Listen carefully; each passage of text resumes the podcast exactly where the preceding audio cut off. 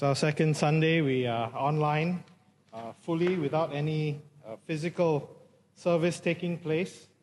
And obviously, it's a different experience for so many of us. Uh, certainly, we know that life is not quite normal. In fact, it feels somewhat apocalyptic, especially if you were to look at the media reports and the news. And um, uh, before we even begin, let's uh, start with a word of prayer and let's uh, go to God. A gracious and loving Heavenly Father, we do thank you for this time that we can gather.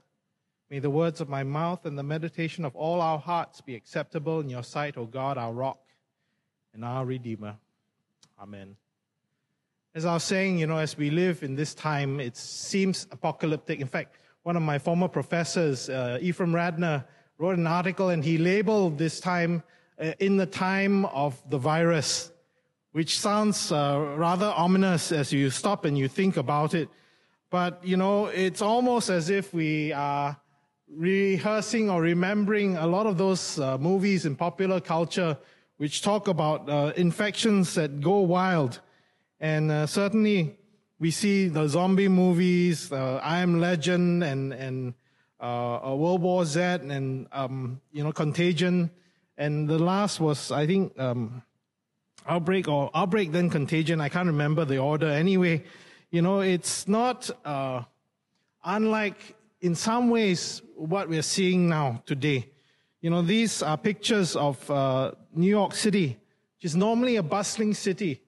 The streets are empty because people are um, um, isolating themselves, hiding away, hopefully preventing further spread of the uh, virus. We see hospitals being overwhelmed. And this is a picture of um, refrigeration trucks uh, being stand, uh, standby as um, uh, extra morgues for the deaths which they are anticipating.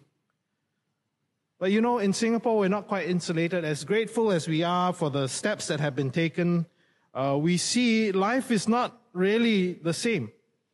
Um, there are lines outside malls now. If you don't know, they've sort of um, cut down on the number of people are allowed in the mall, and so lines form for people to get in. And if you reach capacity, you don't allow more people coming in. You see uh, increased social or safe distance measures. And I don't know about you. I remember getting a, a text message, and someone used this abbreviation. I'm WFH. I thought, wow, this guy cursing at me until I asked, and I find out this is a new speak, right? Working from home. And even uh, us in the office at, at church, we find ourselves there. Lately, we've seen also uh, incidences of community spread, SingPost Center, uh, a kindergarten, and the like. And in some ways, I think Ezekiel's prophecy, the passage we are looking at in Ezekiel chapter 37, speaks to such times. Not that Ezekiel was facing pestilence and plague, but uh, it was a time in which things were not normal. Life was not the way it used to be for the people of God, for Israel. And so there was, you know, a great concern. And this passage we are looking at is a, a quite a familiar passage for many Christians where it's a picture of dry bones. And in verse 3 of Ezekiel 37, God said to Ezekiel, and he asked him, Son of man, can these bones live? And Ezekiel's reply was, O Lord God, you know. Only you know. And really, what he was expressing was a sense of hopelessness you know, the picture of dry bones is a, a, a picture which what was happening in the nation of Israel. They had gone into exile because invaders had come and conquered the land and had taken the best and the brightest out of the land. Ezekiel himself was now living in Babylon. And, you know, there was this heart's cry, God, why have you abandoned your people? And of course, we know based on all the word of the prophets is because they had abandoned their God. They had walked away from the covenant God had made with them and brought, in a sense, this judgment upon themselves. And we come to this picture then of this valley of dry bones. And uh, really, what we are seeing are bones that are dry and bleached out. In other words, this was not a recent uh, um, um, death. These people, these bones represent, had died quite some time ago. It takes a while for the flesh and the skin and everything else to rot off the bones, to leave bones dry and bleached. And it's a bit macabre when you think about it, but, you know, if you were in that situation and you were crying out to God, God, raise these bones, I don't know about you. I would see that as really a hopeless cause. I mean, maybe if a person's dead three or four days, like Lazarus was, or the widow's son, you know, we've seen accounts of people being raised from the dead. But I have never, ever, not in biblical sense, ever heard of uh, people who've been long dead, so long that everything has rotted away and all that's left is our bones, for God to raise such dead people. And so I believe that's the picture uh, we are uh, seeing here and now in what Ezekiel is portraying. In some ways, I think the relevance to what we face is uh, stark. You know, while this infection is difficult and we are going through tough times, what may be up ahead for us post COVID, post coronavirus pandemic, maybe even worse. Entire countries have shut down. The question is, will the economies recover? And we don't know. You know, the Dow Jones has fallen, uh, it, and it's no one knows where the bottom lies, for example. And, you know, are we headed into another Great Depression? Is the question being asked.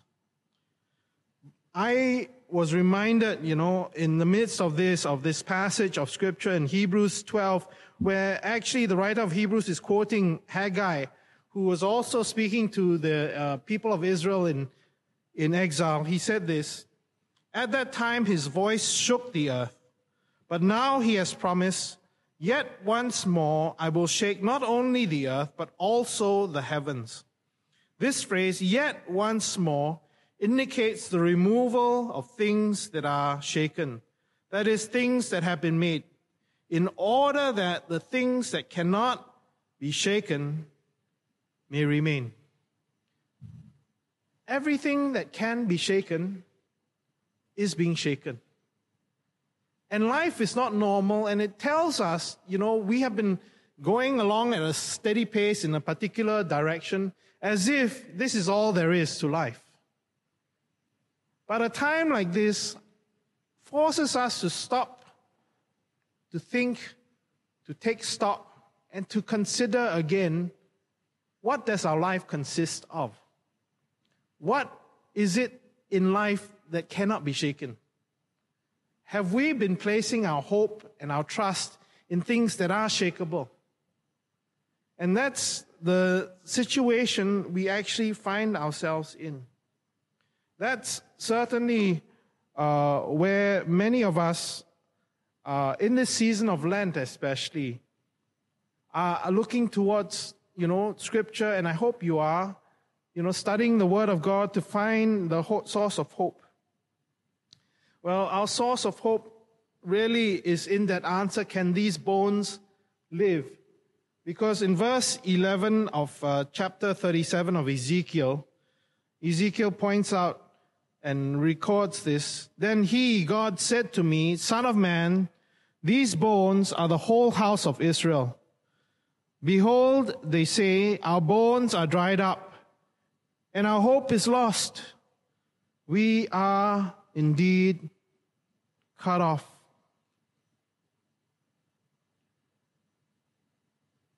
What are your bones?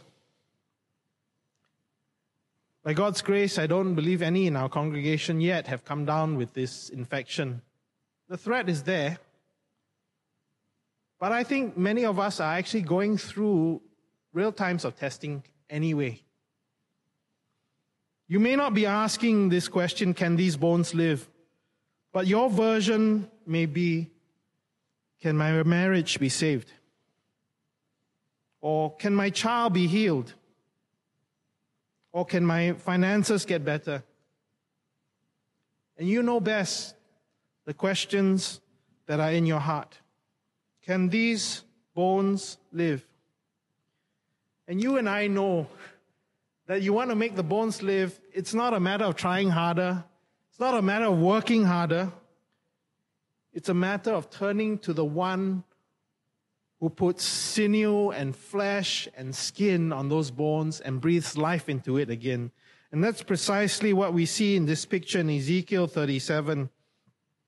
In verse 9, God says to Ezekiel, Prophesy to the breath, prophesy, Son of Man, and say to the breath, Thus says the Lord God, Come from the four winds, O breath, and breathe on these slain, that they may live.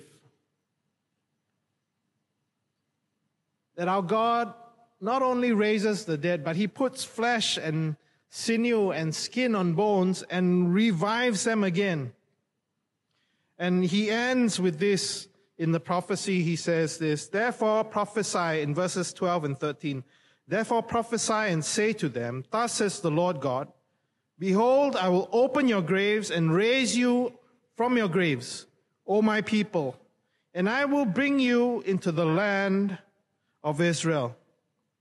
And you shall know that I am the Lord when I open your graves and raise you from your graves, O my people.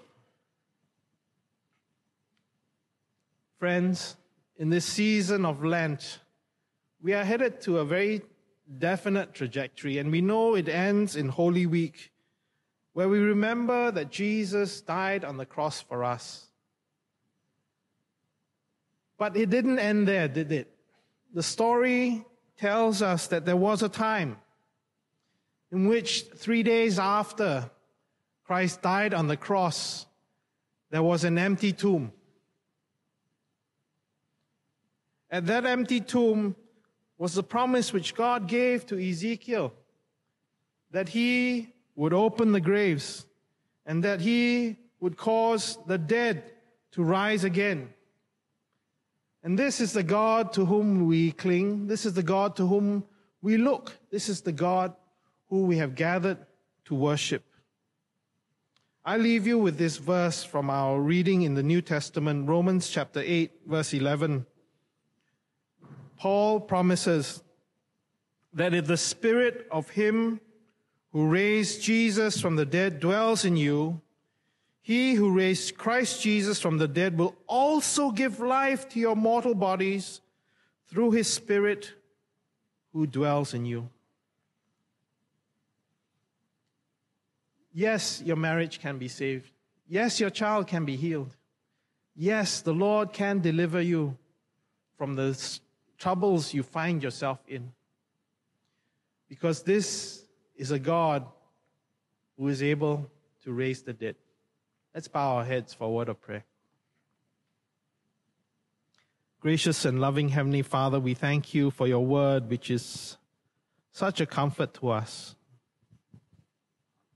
It points us, Lord, to yourself, to a great prayer answering God, a God who works miracles beyond anything we could ever ask or imagine. And Lord, as the God who causes dry bones to live again, we come to you in our time of need and ask you, Lord, to deliver us, to raise us from the dead, as it were, whatever our situation may be, and to breathe your Holy Spirit into us, to allow us to live that abundant life you've called us to. Ask and we pray all this in Jesus' name. Amen. Let's stand as we sing a response song that Yan Lin